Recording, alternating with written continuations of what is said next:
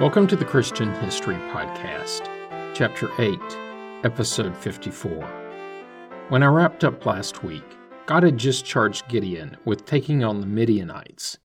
I left off after the angel of God had received Gideon's offering, then departed, with Gideon only then realizing that he had been face to face with the Almighty. If you missed that episode, you should really go back and give it a listen. And that's where I'm going to pick up this week. And with that, let's get started. From the way he acted, it was apparent Gideon knew the Pentateuch well enough to know that God told Moses, You cannot see my face, for no one shall see me and live. This is why he was afraid after realizing who'd he'd laid eyes on. Also, throughout this passage, the text usually reads, The angel of the Lord, not simply God.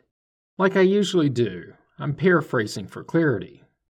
There are a couple of spots in the actual text where the phrase angel of thee is omitted. Most biblical scholars interpret the angel of the Lord as God Himself. Most, not all, but a vast majority. In other cases, like in Exodus 23 and 33, we're told that God has sent an angel but it was not God himself. The takeaway from this passage is that Gideon did look upon God and lived. I took a deeper dive into this very early in this chapter of the podcast, in episode 2, which was in volume 1 and released a year ago. Back in Judges 6, that very night, God came to Gideon, telling him to take your father's bull, the second bull, the one that's seven years old, and use the bull to pull down the altar of Baal that belongs to your father, and cut down the sacred pole that is beside it. A footnote in the New Revised Standard Version tells us that the sacred pole is sometimes called the Asherah. Also, while we've already been able to deduce that Gideon was well versed in the Pentateuch, we now know that this was despite his father, and potentially the rest of his family, worshiping various Canaanite deities. God tells Gideon to build an altar on top of the stronghold. This stronghold was likely where Gideon was storing the grain he had been beating out in the beginning of the story. For clarity, the beating out of wheat is akin to threshing it. After telling Gideon to build the altar, God then tells him to take the second bull and offer it as a burnt offering, using the wood from the sacred pole for the fire. Gideon did as he was told, with the help of ten of his servants. Then an added detail. He was too afraid of his family and the townspeople to do it by day. So he did all of this at night, presumably that night. When the townspeople woke early in the next morning, the altar of Baal was broken down, and the sacred pole beside it was merely a stump. The second bull had been offered on the altar, an altar that was probably still standing that morning. The people stood around asking, Who has done this? After searching and probing, they found their answer Gideon. Then they went looking for his dad. When they find Joash, they said, Bring out your son so that he may die, for he has pulled down the altar of Baal and cut down the sacred pole beside it.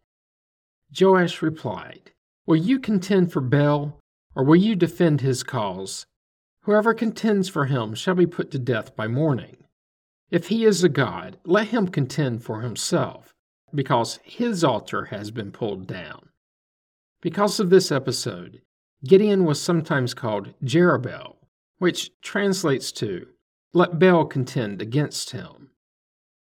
After this, all of the Midianites and Amalekites, along with the still unidentified people of the east, came together, crossed the Jordan, and encamped in the valley of Jezreel. It was then that the Spirit of the Lord took possession of Gideon. He sounded the trumpet, and the Abiezrites were called out to follow him. Gideon would send messengers throughout all of Manasseh, Asher, Zebulun, and Naphtali. When the men of the tribes got the message, they all followed Gideon to the battlefield, but before the battle were taken down a side street.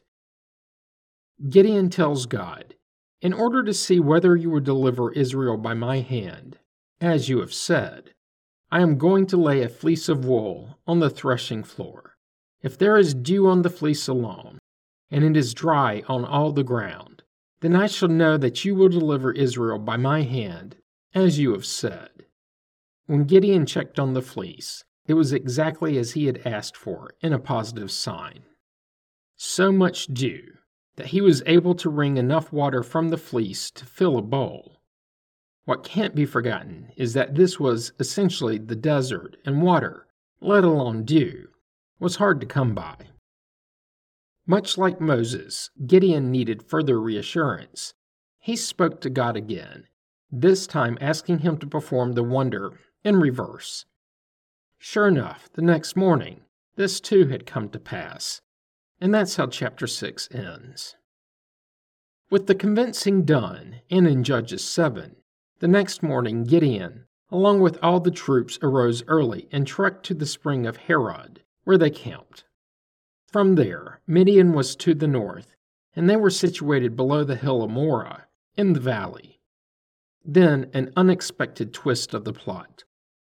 God spoke to Gideon, telling him his army was too large. God explained that if they defeated the Midianites with such a large force, they would be inclined to think that they had done it themselves, without any divine assistance.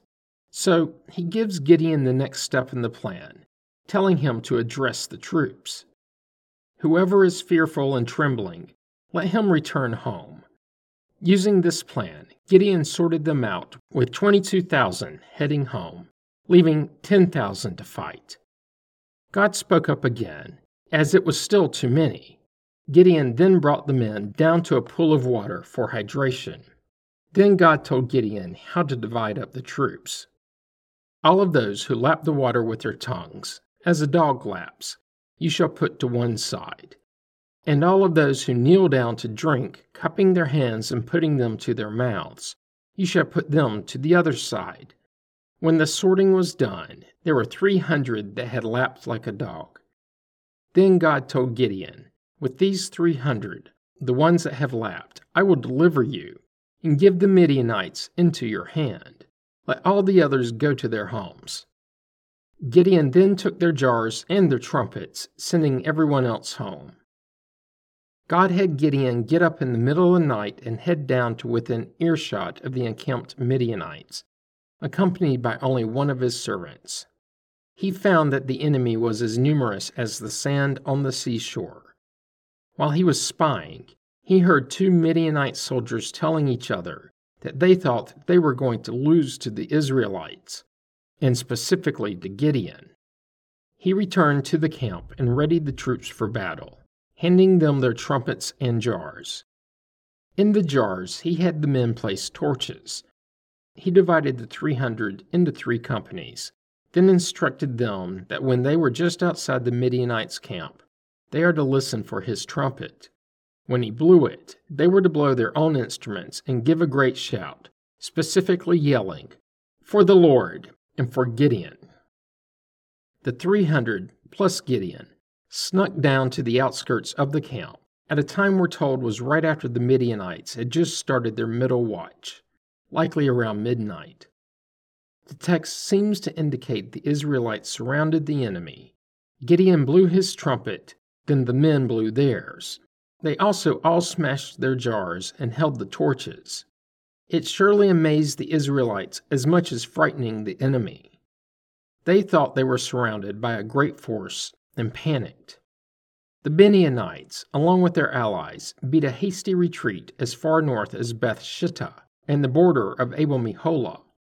As all of this was unfolding, the Israelite men of Naphtali, Asher, and Manasseh essentially the ones that had been sent home earlier, assembled and chased the enemy.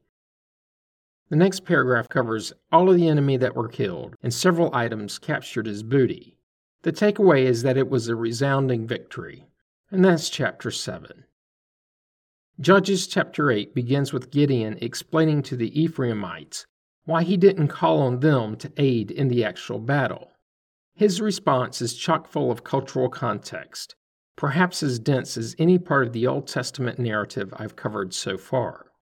I normally wouldn't go this deep into the context in a summary episode, but leaving it out would decrease understanding. The Ephraimites said to Gideon, What have you done to us, not to call us when you went to fight against the Midianites? Scolding him violently. Gideon responded, What have I done now in comparison with you? Is not the gleaning of the grapes of Ephraim better than the vintage of Abiezer? God has given into your hands the captains of Midian, Oreb, and Zeeb. What have I been able to do in comparison with you? When he said this, they calmed down. After this, Gideon led his 300 troops east, across the Jordan where they likely collapsed, tired and hungry. They were near the city of Succoth, close enough that Gideon asked the leaders of the city for bread, explaining that they were in pursuit of the kings of Midian, in this case, two kings, specifically Zebah and Zalmunna. But the leaders of the city told him they would not give him anything until after his forces defeated the kings. They were likely afraid of aiding a small force figuring it would fall to the mightier Midianites. Then they would have to deal with that kingdom's wrath. Gideon wasn't happy, telling the townsfolk that when he returns victorious, he will trample their flesh on the thorns of the wilderness and on the briars. He led his ragtag, water-lapping fighters to the next town, Penuel, where he received a similar welcome in this case telling them that when he returns, he will tear down their tower. Then we're given more insight into the enemy the 301 men were on their way to fight. The two generals were in Karkor, numbering in the neighborhood of 15,000, 50 to 1. This force was described as all of the remaining forces of that army, an army of the still yet unnamed people of the East. Gideon led his troops towards the enemy, a route that's described as being up the caravan route Isa Nobah in Jogbehah, meaning uphill along a well worn trading route. When he got to where the army of the east was encamped, they were taken by surprise. The two previously named leaders fled, only to be quickly captured. Then a confusing part of the text. Here, these same two leaders were named as kings of Midian. Also in the text, when the Midianite leaders fled, their armies were thrown into a panic. The text doesn't say what happened after this, and instead goes straight to what happened post battle. The presumption is that Gideon's troops either slaughtered the enemy or they fled to their homelands, or something in between. Either way, Gideon and the 300 emerged victorious. After the battle, Gideon returned from the fight, taking a route that's described as the ascent of Heres, somewhere near Succoth. While on the road, he captured a young man from that town. Gideon asked the young man for the names of the city's leaders. It was payback time for when they denied he and his men food. The young man listed out the officials and elders of the city 77 people in total. Now that Gideon has the 77 names, he heads to Succoth with the two Midianite leaders in tow. He finally gets there and quotes what those same elders had told him before the battle. Here are Zebah and Zalmunna, about whom you taunted me, saying, Do you already have in possession the hands of Zebah and Zalmunna, that we should give bread to your troops who are exhausted? Next, Gideon took the elders of the city and thorns from the wilderness and briars, and with these he trampled the people of Succoth. What does this mean? I don't know. I mostly doubt he killed them, and the footnote in the New Revised Standard says he could have merely taught them. What is clear is that these leaders didn't escape unscathed. Neither did the people of Penuel. Just as promised, he broke down their tower and in their case, the text specifically says he killed the men of that city. The history of the battles with the Midianite leaders isn't quite done, as the two named are still alive. Gideon turns to them and says, What about the men whom you killed at Tabor? The two kings tell him, As you are, so are they, every one of them. They resembled the sons of a king. Gideon retorted, they were my brothers, the sons of my mother. As the Lord lives, if you had saved them alive, I would not kill you. Gideon calls his own oldest son, Jether, telling him to dispatch the two, probably wanting to add a final bit of indignity to the kings, to be killed by a boy, a lad so young he was not even referred to as a young man. Jether, though, and owing to being so young, did not draw his sword, as he was afraid. The two kings then addressed Gideon specifically You come and kill us. Gideon quickly took them up on their offer. He then took the crescents that were on the necks of their camels as his personal plunder. Having recently seen what he did, the Israelites said to Gideon, Rule over us, you and your son, and your grandson also, for you have delivered us out of the hand of Midian. Gideon knew better, telling them, I will not rule over you, and my son will not rule over you. The Lord will rule over you. He then has an ask Let me make a request of you. Each of you give me an earring that you have taken as booty. Then we're parenthetically told that their enemies, at least those they had recently defeated, had golden earrings because they were Ishmaelites. The people willingly gave Gideon the jewelry he asked for, spreading a garment on the ground, with each throwing on it an earring they had taken, so much that it weighed 1,700 shekels. Gideon also seized the crescents, the pendants, and the purple garments worn by the kings of Midian. With all of this, Gideon made an ephod, meaning a sleeveless garment, probably similar to that worn by the Levite priest he would display his ephod in his hometown, Ophrah. All Israel prostituted themselves to it there, and it became a snare to Gideon and his family. The land had forty years' rest. Gideon would continue to live in his own house, becoming the father to some seventy sons through his many wives. One of these sons was Abimelech, through Gideon's concubine from Shechem. Why we're given this specific detail becomes apparent in the next chapter. But first, Gideon lives a long life, long enough that his death is said to have occurred when he was at a good old age. He was buried in his father's tomb, in his hometown. His story isn't quite through, though. As soon as Gideon died, the Israelites relapsed again, and again worshiped the Canaanite Baals specifically making the version known as Baal Berith their god. They forgot their own God, the one who had delivered them from the brink, from their enemies so many times. The chapter ends telling us that they didn't even remain loyal to the house of Gideon. And that's Judges chapter 8. But the story of Gideon continues into the next chapter. That's going to have to wait until next week. Join me then when I'll pick up towards the end of Gideon's story. You don't want to miss it. Comments and questions can be sent to comments at ChristianHistoryPodcast.com. As always, you can find information about the podcast on the internet at ChristianHistoryPodcast.com. This week, help others to find the podcast by leaving a positive review on iTunes. You can find the Facebook page by searching the phrase Christian History Podcast as three separate words.